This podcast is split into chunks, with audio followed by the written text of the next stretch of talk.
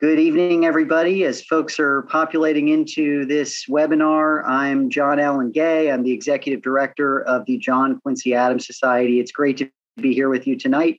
Uh, we've got a really great event on uh, the some of the unusual, very surprising findings uh, around the connections between economic aid and uh, security issues, repression, et cetera. Before we get into that, I've got some really quick housekeeping items here.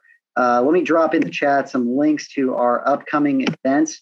So we've got an event uh, next Tuesday that's co-sponsored with the Quincy Institute on Gen Z and foreign policy. I'll be moderating that uh, and sort of participating, but we've got some people who are actually in Gen Z uh, that are going to be doing most of the talking. Uh, we've got uh, that Wednesday, this time, 7 p.m., a, uh, a, a Q&A with Lindsey O'Rourke of Boston College uh, talking about regime change. He's done a lot of work on that subject. Uh, got a great book on covert uh, regime change attempts during the Cold War. Uh, we'll be doing that with our Boston College chapter. And then on the 7th, uh, we are going to be talking progressive foreign policy after Trump with Kate Kizer of Win Without War. Some of you may have seen her do some of our events before, but she's really great. So I think all these are going to be excellent events. Feel free to sign up for them but you didn't come to hear me talk. Let me introduce my co host uh, from our Johns Hopkins chapter, Gabriella Baghdadi, to get things rolling. Hi, everyone. I'm Gabriella. Um, I'm a senior at Johns Hopkins University, and I'm the president of the um, John Quincy Adams Society chapter at Hopkins. Um, so we run events um, based on realist foreign policy um, and try to get you know the new generation of foreign policy officials um, engaged in discussions of foreign policy issues. Um, and I'm now going to introduce our speaker for tonight. Um, joining us is Jessica Trisco Darden. She is an assistant professor of political science at the Virginia Commonwealth University and the author of three books, including Aiding and Abetting, U.S. Foreign Assistance in State Violence, Insurgent Women, Female Combatants in Civil Wars, and Women as War Criminals, Gender, Agency, and Justice. She holds a PhD in political science from McGill University. And I will now pass the floor on to Jessica.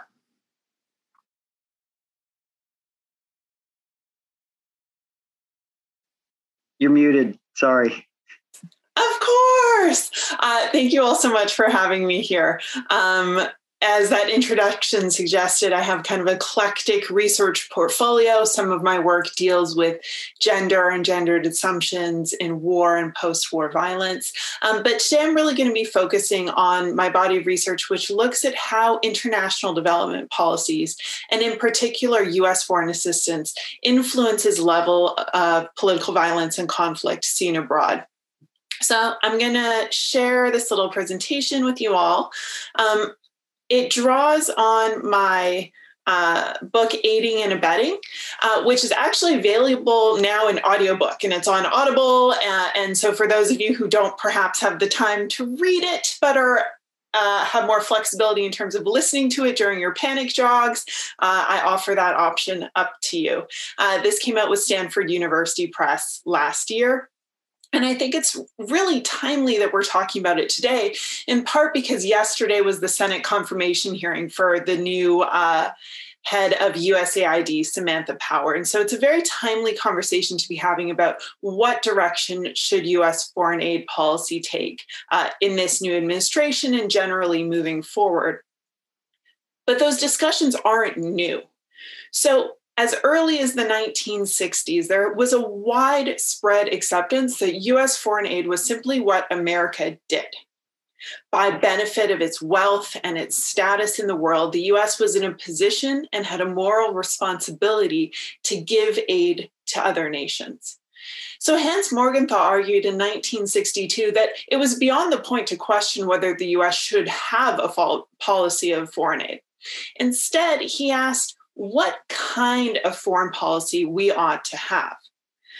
This is a central question and one that has not been taken up by many scholars, but it forms kind of the heart of my research agenda. If we're going to have a US foreign aid policy, whose interests should it serve and how should those interests be achieved? The work that I did in aiding and abetting kind of flips this question on its head by looking at the consequences of our aid policy abroad as a starting point. I developed what I call the coercive effect of foreign aid as a theory. And it argues that foreign assistance can undermine individual rights and freedoms irrespective of the intended purposes of aid. So we might intend to do lots of good in the world with our US foreign aid policy. But ultimately, once those dollars are transferred, once those programs be, uh, get in motion, we can't necessarily control the consequences of those actions. I argue that it's domestic conditions in aid recipient countries, not the intentions of aid donors, that ultimately shape whether foreign assistance can be used coercively. These are things like a country's regime type and political institutions. Is it a democratic country? Do governments rule through authoritarian measures? Do they rely on the military? State strength and the capacity for violence does the state have reach into all of its territories? Can it effectively deliver public services? Is the military used for internal policing functions? And are the police uh, intended to restore law and order rather than serve as, as an extension or an arm of the government? And lastly, what is the country's history of armed conflict? We know that a country that has experienced civil war is more likely to experience civil war in the future. And how do our patterns of aid distribution affect that likelihood? I argue that the political effects of foreign aid um, are actually quite easy to understand. Regardless of whether a donor gives a country economic aid or military aid, the vast majority of that foreign aid gets absorbed into a country's government budget. So every year in the United States, we have to pass budget bills where we decide what we're going to spend our resources on. Other countries are no different. I argue that in the context of this kind of government budgetary process, it in effect doesn't matter whether a country received economic aid or military aid from a donor like the United States because it can spend that aid as it sees fit within the context of its overall resources. What is crucial then for determining the political effects of foreign assistance is whether an aid recipient state devotes those resources to providing services, healthcare, education, infrastructure, or whether it decides to redirect aid towards its coercive capacity, supporting the military and other violent government aligned arms of the state. When we see states devote foreign assistance and extra resources to service capacity, right? We see them providing services and we see them uh, engaging in essentially buying support uh, from their citizens, right? if you're receiving education, if you're well fed, if you have access to healthcare, you're not going to pose a political risk to your government. However, it's when states rely very heavily on their coercive capacity, when they need force to remain in power, and they utilize foreign assistance toward that end, that we get this coercive effect of foreign aid, where instead of actually helping citizens in aid recipient countries, foreign assistance is contributing to the dynamics of repression and political violence abroad in building this argument and testing it, I draw on a wide variety of data sources I'm happy to discuss more. Uh, these include official government sources, so uh, reports from the US Agency for International Development, uh, the State Department's archives, CIA archives, congressional reports, all of these official, publicly available government sources. I also draw on local sources in the countries uh, that I investigate that include NGO human rights reports, truth and reconciliation commissions, victims' testimonies, and primary real time news reporting. I also draw on a range of quantitative data, both from USAID, the World Bank, uh, and various quantitative human rights indices to try and measure the direct impact of US foreign assistance on those human rights abuses that I'm very much interested in. So, what does this look like? Well, here's an example of a declassified source. It's a cable from the US Embassy in Jakarta, Indonesia, uh, to Washington, D.C., to the Secretary of State. And it's highlighting how in September 1983, Indonesian forces engaged in reprisal killings throughout East Timor. So, this is one piece of evidence uh, that I integrate in my research. But I also do this broad statistical analysis where essentially I'm looking at 40 years of data on 142 middle and low income countries, countries that can be uh, recipients of US foreign assistance. And I'm looking at both military aid and economic aid to those countries. In particular, I'm interested in how that foreign assistant uh, assistance affects certain human rights behaviors. So, whether the state engages in mass killings, uh, whether the state engages in kind of lower level political violence, including repression and torture. Uh, and I use a statistical method of logistic regressions, which I'm going to show here a graphical representation of uh, to give you a sense of my findings. So these are uh, graphed uh, odds ratios. Essentially, what you need to know here is that an odds ratio greater than one uh, indicates that that variable is associated with increasing levels of the outcome variable. So, in my case, as you can see represented here, US military aid was actually associated with decreased levels of violence. So, countries that received high levels of US military assistance were less likely to engage in mass killings, were less likely to engage in lower level uh, state led killings, were less likely uh, to engage in repression and in torture. On the other hand, US economic assistance, which is the overwhelming majority of assistance to most developing countries, right? Those countries that received extremely high levels of economic aid were likely uh, to engage in mass killings, state killings, and repression. What's interesting um, analytically here is that both forms of foreign assistance decrease the likelihood of torture, which suggests that we need to think about torture very differently than we think about these other forms of state violence. And I'm happy to engage uh, on that issue with you more during the question and answer period.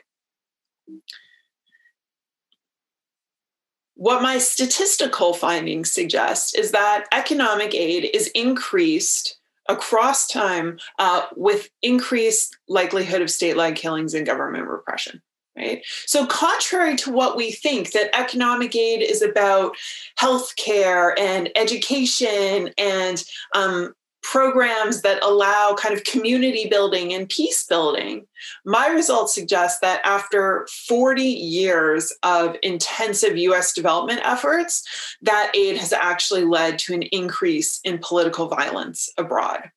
Uh, on the other hand, US military assistance, which many critics suggest actually is a vehicle for human rights abuses, has the opposite effect. US military assistance actually improves human rights uh, behaviors abroad. It's associated with decreased levels of state killing and torture.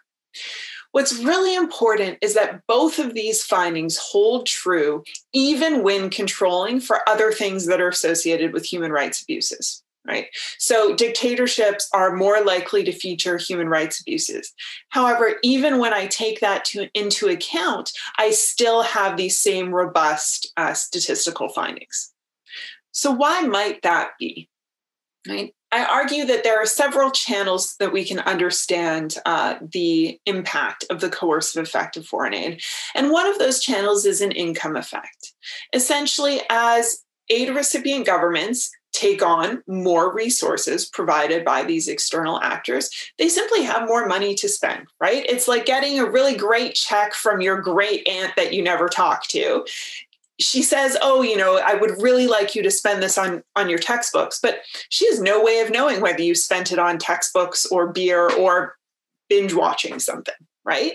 You can spend that resource freely. And we have evidence um, from other areas that foreign aid does, in fact, do this. And so, a study by the University of Washington's Institute of Health Metrics found that for every dollar that sub Saharan African countries received in healthcare funding, they reduced their own spending by between 50 cents to $1.14. So, what this suggests is that when countries know that they have other resources coming in, they redirect their own funds to other areas of higher priority.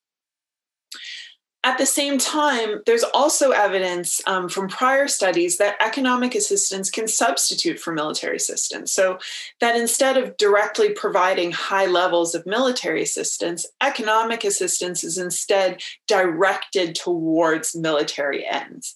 And that might explain some of this uh, differential effect between official US military assistance and economic assistance that I find. So, what does this look like in practice? Well, in Indonesia, uh, we had a post independence government under Sukarno that was uh, non aligned, but in the 1960s became kind of closer to the Soviet Union and raised concerns in Washington about possible communist ties.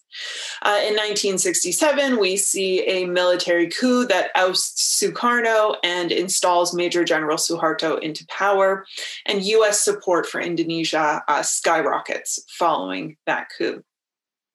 The graph here shows that the vast majority of US foreign assistance provided to Indonesia during the 30 uh, year Suharto dictatorship was in the form of food assistance.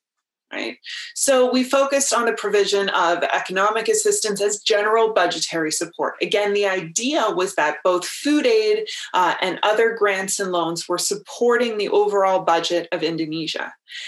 And food aid was an important tool in this effort because Indonesia took that food aid and sold it to its own military at highly subsidized rates, right? So, uh, for instance, the market price for rice uh, in Jakarta was 60 rupiah per liter. Um, but the Indonesian government was able to sell that rice to itself for below market rates, right? Essentially generating savings and monetizing that foreign aid.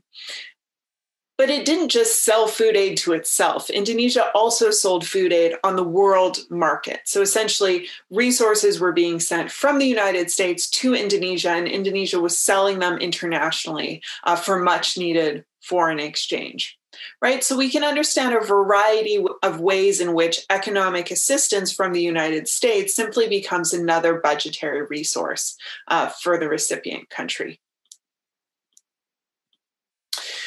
Uh, I also have wonderful evidence of the awareness that officials had in Washington of this dynamic. So, this is a memo, action memo from the White House from May 1975 from Henry Kissinger to President Ford, actually discussing this dynamic in Indonesia during the period of the Suharto dictatorship. And they were really sensitive to the fact that um, OPEC was kind of rising as a powerhouse globally. It, it, was controlling oil prices. Indonesia was going to be, at, be getting a lot of oil revenue in the future, um, and that Congress was likely to take action to restrict US foreign assistance to Indonesia.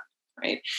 In that context, Kissinger argued that um, because Congress was likely to restrict military aid to Indonesia in the future, that the Ford administration needed to actually increase its economic aid to the country and rely on economic aid ties because its ability to provide military assistance would be constrained, right? What one can infer from this memo is that this was very much the substitution effect um, between economic and military assistance. So when military assistance couldn't be provided because of domestic US pressures, the administration turned to other tools, including economic assistance, knowing that ultimately it would benefit Indonesia militarily as well. But this didn't just happen in Indonesia right? It was going on all over the world. And so, uh, for instance, we see that US bilateral aid to El Salvador um, skyrockets during the Salvador, uh, Salvadoran Civil War. So, we see the formation of a uh, leftist oriented uh, insurgent group in El Salvador. And immediately we see economic aid to the country skyrocket. We also see the provision of military aid represented there uh, in the gray. Um, and once we have a kind of peace process in El Salvador and the FMLN sign a peace treaty, we see that our aid rapidly draws off, right? So we know that this surge in economic assistance is occurring in the context of a civil war in El Salvador. The question is, what effect did it have on the levels of political violence during that war? Um, I find uh, in my chapter on El Salvador that our foreign assistance included, again, this highly fungible food aid, right? So we know food aid can be monetized, it can be sold. Um, but it also included this category of foreign assistance called economic support funds. And essentially, economic support funds, which we continue to provide to countries around the world, are essentially cash transfers from the US government to the recipient government and can be spent freely, again, within the context of that country's domestic budget. Uh, in addition, El Salvador, like in Indonesia, was taking this US food aid and selling it on commercial markets as a way to monetize foreign assistance and again directly support the government's budget. What is particularly interesting about El Salvador is that there were also several scandals that were uncovered um, during congressional investigations. So, uh, many of you have heard of the Iran Contra scandal. Well, the Contras were also involved um, in monetizing US military assistance to El Salvador. So, for instance, El Salvador received billion millions of dollars worth of US funded jet fuel for its Air Force. But instead of using that jet fuel uh, in their planes to fly sorties during the Civil War, they sold that jet fuel both to the Contras for cash, but also back to the US military, which needed to refuel its own planes. So essentially, we provided military assistance to El Salvador in this very tangible form of jet fuel which El Salvador then sold back to the US Department of, of Defense right? So these dynamics vary across countries, um, but they are very consistent and persistent over time. There are other ways that US assistance play an important role in shaping political violence abroad. And so, in grappling with this finding that US military assistance actually decreases some forms of political violence, right?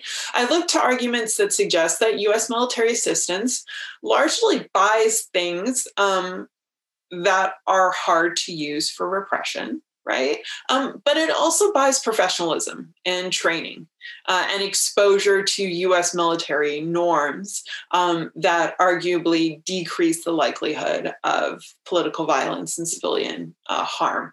Right. So, one argument is that developing countries actually have higher defense burdens. They live in more threatening environments. They have neighbors with whom they engage in conflict. And so any military assistance that is provided is going to be used for building up external defense.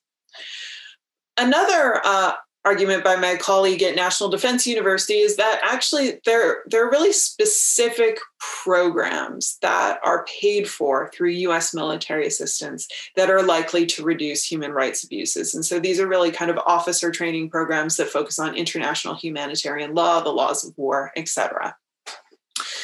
We also see that um, military capacity that is developed by US foreign assistance can be transferred across contexts. And so it may be the case that when a military um, increases its capacity, right, counterinsurgency capacity, for instance, through US foreign assistance, we might not see that effect immediately.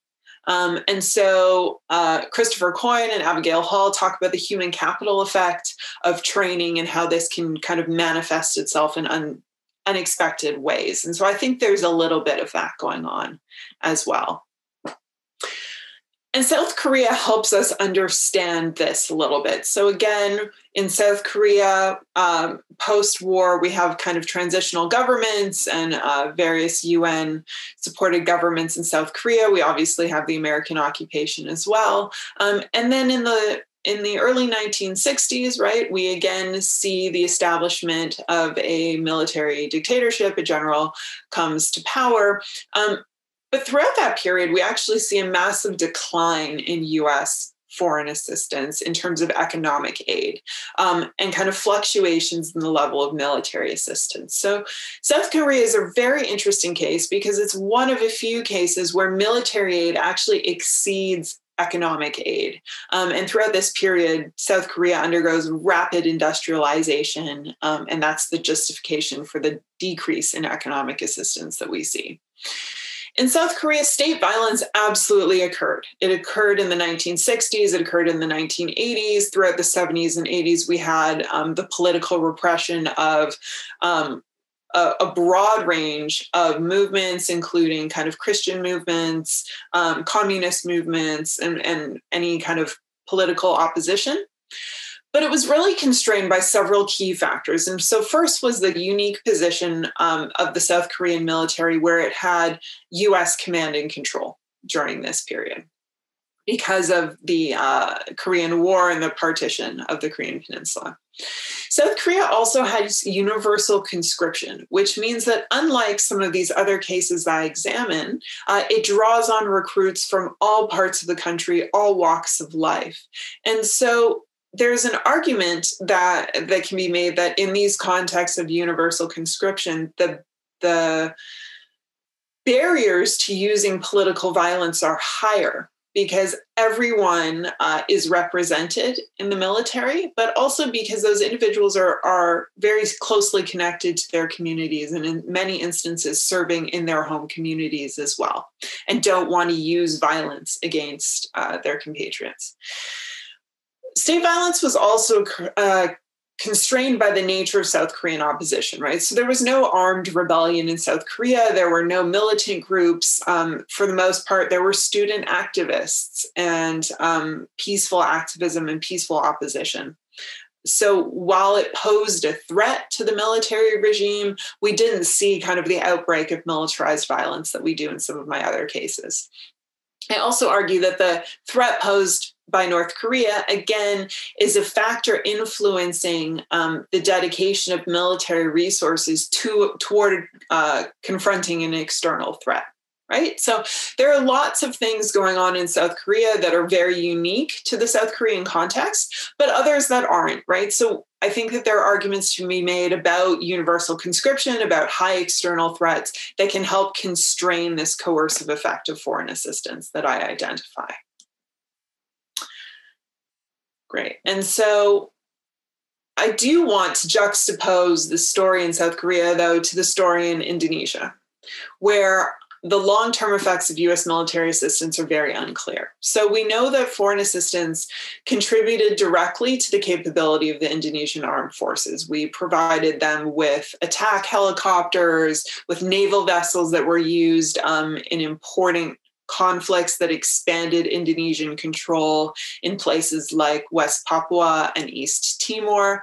Um, but we also know that all of the training and professionalization that we did with the Indonesian military, which continued into the 2010s uh, before it was restricted by Congress, really created a highly trained counterinsurgency force that was then used in internal pacification operations that um, had widespread human rights abuses. So I think that there there's an interesting dynamic going on with US military assistance that um, I plan on exploring further. But what I think the main takeaways are is that it's really important to know, kind of based on my research and the work of others, that the negative effects, and in particular, this coercive effect of US foreign assistance, is a structural condition of US foreign aid policy. It happens regardless of our intentions, um, and it's not just a Cold War phenomenon. So many people think, oh, yes, during the Cold War, the United States and the Soviet Union were engaged with this battle and we supported some dictators and they did bad things, but that's all behind us. I find the coercive effect of foreign aid to be persistent um, and occurring even in the contemporary period, right? So if we analyze just post Cold War period, this is still going on. Uh, and I look at cases like Afghanistan, like South Sudan, to illustrate how this is an ongoing concern uh, for US foreign aid policy. I also point out that US military assistance and economic assistance have very differential impacts. And so, just as we can't throw them in the same bucket and talk about US foreign assistance and human rights in this very general sense, we have to look at these different pathways for military assistance and economic assistance. But I think it's also very important to acknowledge that um, military assistance has a bad rap, um, and that is not necessarily borne out in the evidence, and that we need to do more research on the actual human rights impacts of military assistance over the long term to understand those dynamics better. In this context, though, where we're aware of the coercive effects of foreign aid, I argue that continuing economic assistance to repressive governments may be more harmful in the long term than cutting off aid. So we often hear, um, you know, the United States can't restrict foreign assistance to Egypt. Egypt is such an important country. We need Egypt's military to be strong.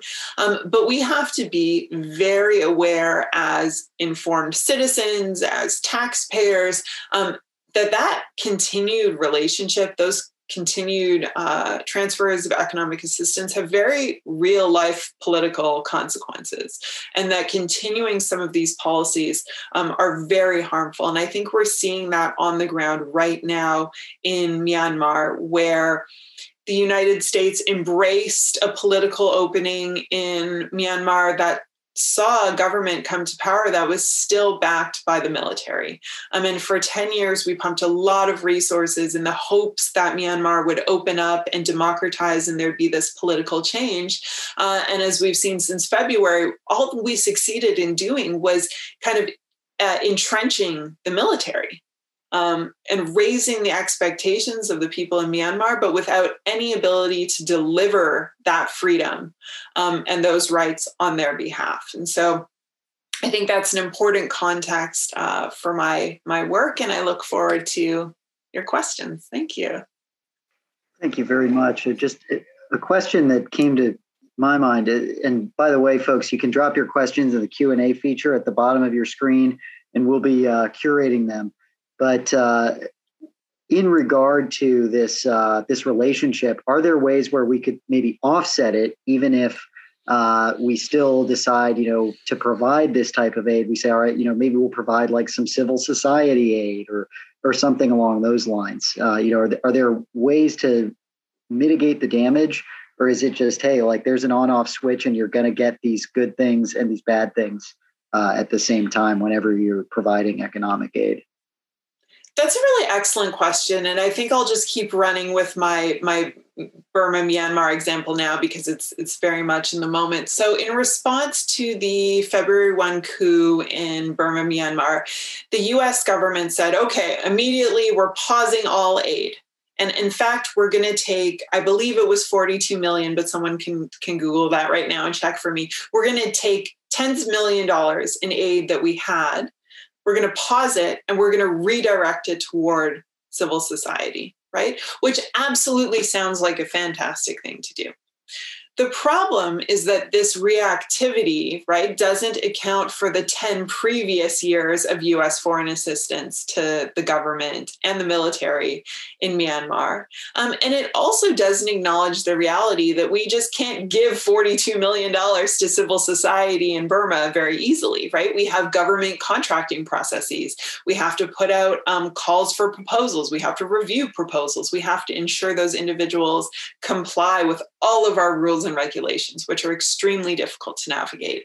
Um, and so I think many argue that that we do support civil society and we do and we support organizations that train journalists and we support organizations that um, allow these groups to organize and become active but that assistance um, is very different in quantity and in nature than the assistance that we provide to governments. Um, and it's relatively new historically that we bypass the government in this way. Um, but it can also have really important consequences if we think like of states like South Sudan or Haiti, right, where concerns about government corruption lead um, donors to bypass the state. And essentially, we get republics of NGOs where the state has very little authority and very little reach. And so I think there are potential consequences um, to bypassing the state, and that it's better to use our leverage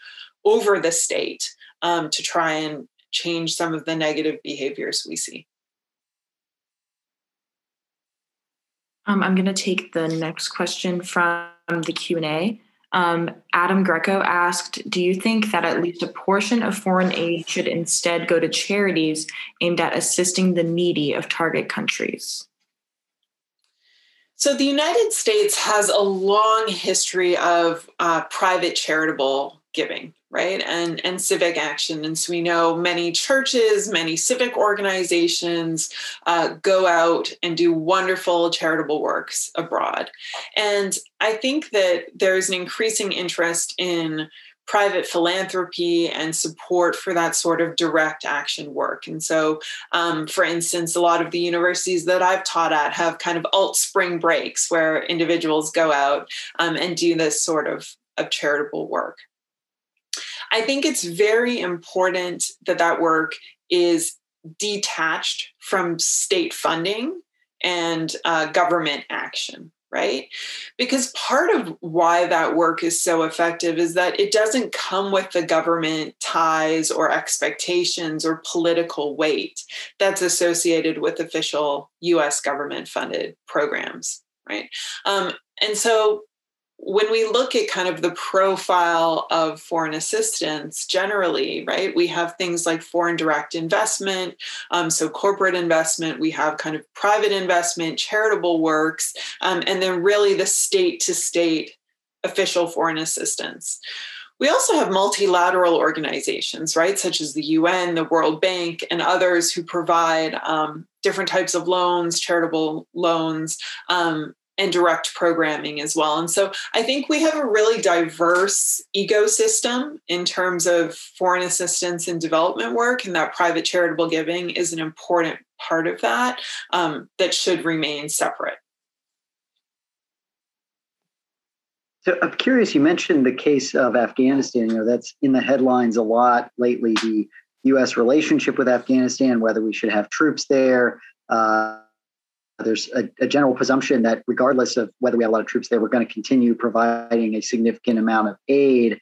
Uh, and there's been a lot of criticism from a lot of different directions of the uh, the types and uh, results uh, that we've gotten for the aid provided to Afghanistan, from the standpoint of corruption, effectiveness, uh, you know, the buildup of these huge uh, poppy palaces in in Kabul, uh, the idea that you know maybe the Afghan economy is so dependent on external assistance that uh, you know the the cutting that off could essentially destroy the society. I'm curious if you have any further thoughts on the particular case of Afghanistan. Yeah, so I think one of the most striking things about Afghanistan is that foreign assistance to the country is absolutely not new. US foreign assistance to the country is absolutely not new.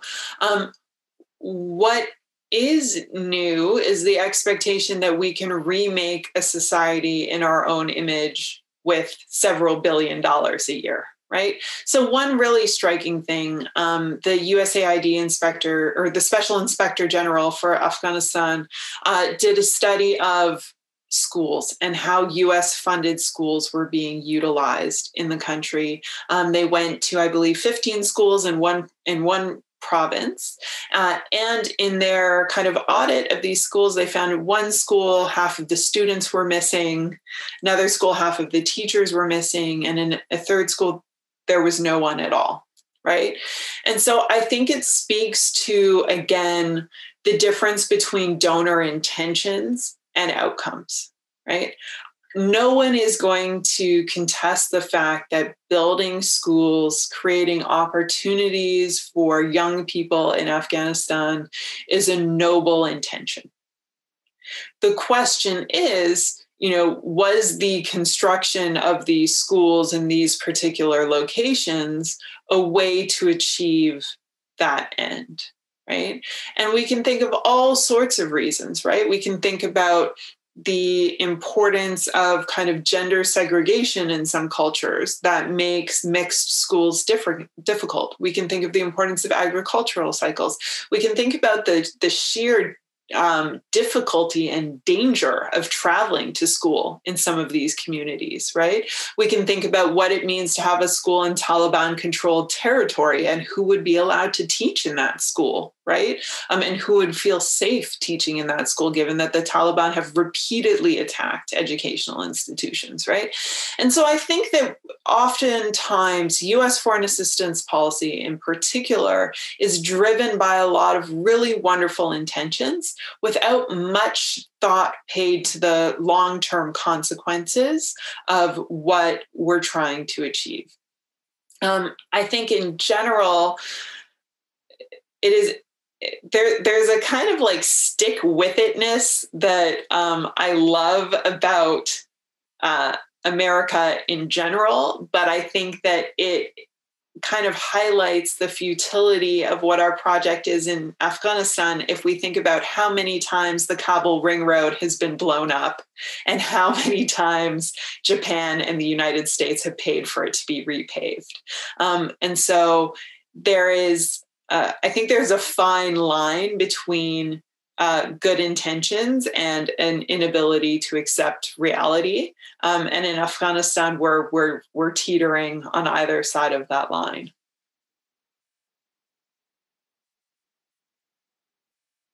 Great. Um, the next question comes from Scarlett. Um, in what ways is it easier for the US to control where military aid is directed as opposed to economic aid? And is it easier? That's great. So, military assistance is a really diverse um, category of US foreign assistance. So, um, it includes professional education, for military officers. So regularly, we bring over um, thousands of military officers from other countries to be trained at U.S. staff colleges. We send um, U.S. Uh, service members abroad to conduct training. So, right now, the US Marines are training uh, the Mozambican Marines to help in their counterinsurgency effort in Cabo Delgado. Um, it also includes or, or, has historically included right um, discounted us military hardware. So when something becomes obsolete from a us military perspective we try and give it to another country. Um, we try and offer discounted rates on the purchases of us military hardware right? So historically those were called military assistance program grants um, and it has evolved into what was known as foreign military financing. Um, so there's a there's a kind of broad array of things that count as U.S. military assistance. In terms of restrictions on US military assistance, um, there is this kind of pool of legislation known as the Leahy laws, which restricts US military assistance to specific military units that have been identified as human rights abusers. Um, so, for instance, this uh, occurred in Indonesia with its elite counterinsurgency unit known as Kopassus, um, which essentially does what commandos do. Um, and so Kopassus was put on this kind of restricted list. Um, but military assistance can still be provided to other units of the Indonesian military right? Um, it's also unclear how unit kind of gets off this US naughty list, right? Whether it's about the unit itself, um, whether it's about accountability for individuals who may have committed war crimes, whether the kind of last member of the unit um, who was there historically when the, when the war crimes were committed has left the unit. Um, so I think a lot of military personnel themselves have raised concerns with those restrictions. Um, there are also more general restrictions on U.S. military assistance. So, for instance, we are prohibited uh, by law from providing US military assistance to governments that use child soldiers. So, under international law, um, anyone under the age of 18 uh, cannot be recruited into a military force. However, um, some countries routinely ignore that fact and, and recruit under 18s. However, there is something called a presidential waiver that can get you around this. So, for instance, the Obama administration issued a presidential waiver of this child soldiering restriction so that we could provide military assistance to South Sudan. Um, so even though we have kind of these human rights restrictions that are supposed to um, protect how US military resources are being used and ensure that they are not being used for human rights abuses, um, there are many workarounds that exist currently. Just to uh, to dig in a uh, a bit more, um, you know, on the just the the genesis of this, I think is is very interesting. What what inspired you to start looking at this relationship? Because the findings just seem so counterintuitive. Yeah, that's a great question, and actually, I do discuss this uh, in the book, and it's it's the first part of the um, the audiobook as well. And I think that I've always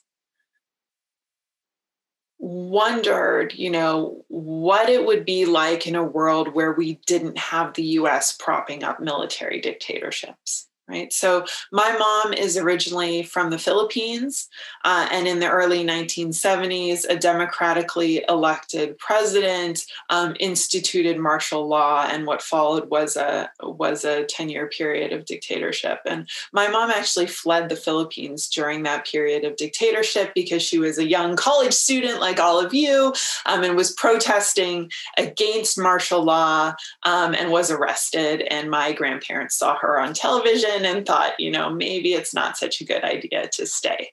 Um, I look at that history of the Philippines, right, which had democracy restored after a massive um, uprising, right, the People Power movement. Um, but during the course of that dictatorship, thousands of people disappeared. And when there was an opportunity uh, very recently to uh, bring to light human rights abuses that occurred during the Marcos era. More than 70,000 human rights violations were alleged by individuals who had family members abused or disappeared uh, during that time. So that's always really motivated me because, from the US perspective, right, Marcos was our guy in Southeast Asia. He was anti communist, he was fighting a communist insurgency, he was pro American. Um, and so I always wondered, like, what, what is the counterfactual here, right? What if individuals like that, dictatorships like that, didn't have the backing uh, from the United States? Would we have seen the same dynamics? And so that led me to really investigate how this support was being used not only in the Philippines during that era, but around the world. Um, and I think what continues to motivate my research is the reality that not very much has changed since then. Uh, we continue to support dictatorships around the world with our US foreign assistance. And although we really try and center human rights and human rights discourses in our speeches and our press releases um, our actual concern for for those freedoms in practice is less clear.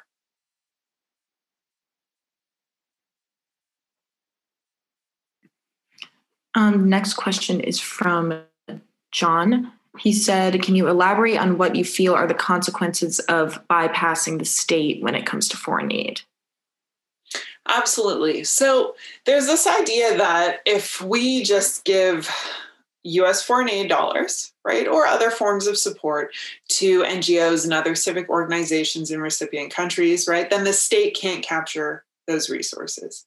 Um, and they'll be used more efficiently and more effectively and respond to communities' needs. Except when we look to uh, cases where that has occurred. And so Haiti, immediately after um, the earthquake, is one example. Uh, parts of Afghanistan are another example. Um, South Sudan, right? We actually see that the state doesn't develop uh, an effective capacity to govern. So, if Médecins Sans Frontières is providing excellent rural healthcare, the state has no incentive to develop its own rural healthcare clinics. Right? Um, at the same time, we also know that NGOs are subject to the same sorts of um, pressures, right, that lead to the diversion of foreign assistance. So, for instance, um, our humanitarian assistance in places like Syria and Somalia um, have regularly been diverted towards terrorist organizations right, who have been able to put pressure on those NGOs and civil society groups, right, to, to hand over aid. Um, and civil society groups are also likely to be captured by criminal and other networks. And so this absolutely isn't always the case. Um, but it does exist. And so when we're talking about, for instance, support for civil society in a place like Venezuela, where we know there are active cartels um, and drug trafficking networks and close ties to Colombia, we have to ask ourselves, like, what civil society are we interested in supporting? right? Because those are also elements of civil society. Um, and we have to guard good civil society from bad civil society, but can we really do that effectively? Um, I think some of the best, you know, public health outcomes we've had with US foreign assistance have been when we're really responding to community needs. So if we think about kind of anti-malarial bed net policies or um, the PEPFAR program, which provides um, HIV AIDS counseling and antiretroviral drugs throughout the developing world, those have been really successful programs, right? There are also things that uh, militant groups don't want. Right? Um, it's very different when we're talking about food aid. It's very different when we're talking about other resources that can either help a group survive or can be monetized. Um, so so it's complicated, but I think that it's important to ask these types of questions because the only way we can kind of force our government to think about these issues um, as more complex and, and think in terms of ecosystems where our aid programs are operating uh, is to raise them and to raise these kind of uncomfortable truths. Got another question. Uh, flipping uh, flipping over toward military aid. You know, we've talked about the long-term uh, economic uh, aid effects. What about the relationship between the efficacy and the duration of military assistance? Yeah, that's really important. I think that um, in foreign assistance in general, right? The most likely predictor of whether a country is going to receive foreign assistance is whether it received foreign assistance in the previous year every now and then you get a massive historical shift in the kind of distribution of US foreign assistance. So the war in Afghanistan is a perfect example, right? The United States gave very, very low levels of aid to Afghanistan until we invaded the country and then aid skyrocketed, right? Um, peace accords are another example. So the Oslo peace process um, really shifted patterns of US foreign assistance distribution in the Middle East by and large, though, right, once these programs get going, they remain very stable over time. So, if we look at military assistance to Egypt or Israel or even uh, Pakistan since uh, since the war in Afghanistan began, there aren't really significant fluctuations there. And so, when it comes to military assistance, it's more of a question of have and have nots, right? Which countries get these large military assistance packages? And which don't. Um, and so when we look at military assistance, it's kind of a consistent um, pool of countries. I think that that's changing in response to um, growing concern over Islamist movements and different kind of iterations of ISIS and Al Qaeda uh, overseas. And so um, we're seeing increasingly uh, US development assistance being driven by counterterrorism goals. And so while military assistance might remain limited in terms of kind of technical training, counterinsurgency training for various militaries in places like um, Mozambique or Burkina Faso, Niger, Chad, um, we're seeing kind of massive increases in economic assistance to those same countries um, being driven towards countering violent extremism and counterterrorism. So I think it's another instance in the contemporary period where we're giving a lot of economic assistance that is being justified according to a military rationale or which has kind of security oriented goals as its objective. Um, very similar to what was happening during the Cold War, but now with a different uh, quote unquote enemy in mind.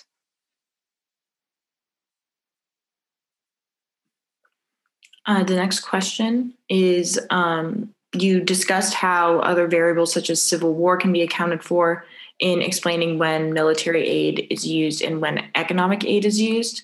And how does US interests and leverage play a role in that? Mm.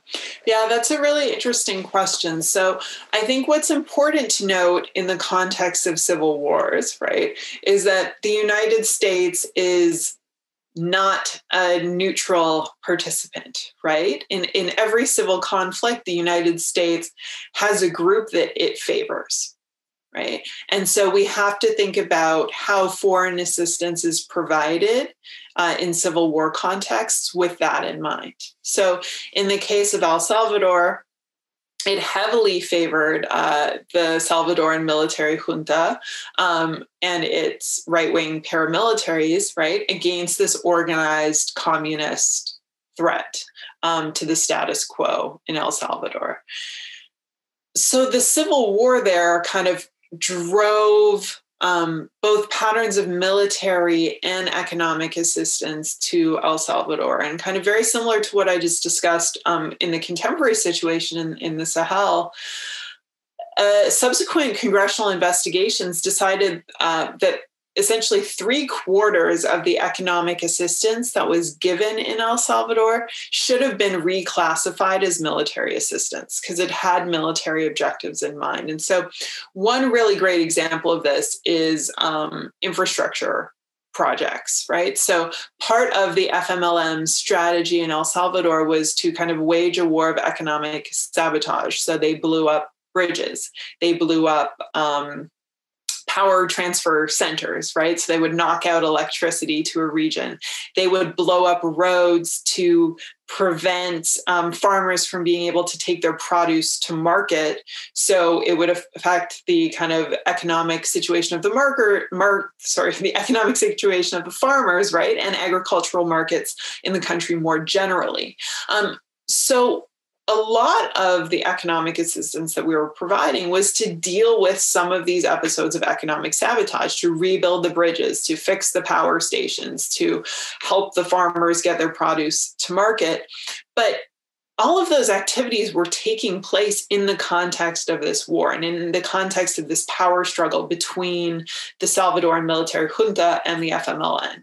Um, and so again it's a question of you know we differentiate between economic and military assistance in terms of whether it's being given by USAID and the State Department, whether it's coming from DoD, um, or whether it's coming from the US uh, Department of Agriculture and the provision of food aid. But I think what a more important distinction is, particularly in these sorts of civil war contexts, is what is the aid being used for? What is it intended to do? Right. So it's very different. Um, if you use a road for security objectives, and that's why you need that road to be clear and operational at all times, right? It's very different to uh, continuously rebuild and maintain that road than it is to pave a dirt road in some rural area that um, is not a kind of high priority security item. And so once we start looking at those specific objectives of, of US foreign aid policy, I think we get a much better understanding of how much of our economic assistance is driven by security objectives. Just to, to ask one final question here, you've put out like three books in the last couple of years. And I'm curious, you know, if you have any productivity secrets or anything along those lines, because, you know, we've, we've got a lot of college students who are always having to do writing and kind of, uh, I know I, I, I wrote a lot of stuff at like, you know, 3 a.m. to 5 a.m. the night before. I'm curious, you know, how, how are you able to have such a high level of uh, scholarly production? Yeah, that's an interesting question. Um, one, I work uh, I work a lot in collaboration. Um, and so I'm really blessed to have kind of wonderful uh, colleagues to collaborate with um, and throw thoughts back and forth on. Um, you have to write fast. And sometimes you make mistakes and it's messy, and you go back and you fix it and make it beautiful. Um, but sometimes you just make it okay, and that's that's okay too. Um, but I also think you know we waste an awful lot of time on a lot of ridiculous things.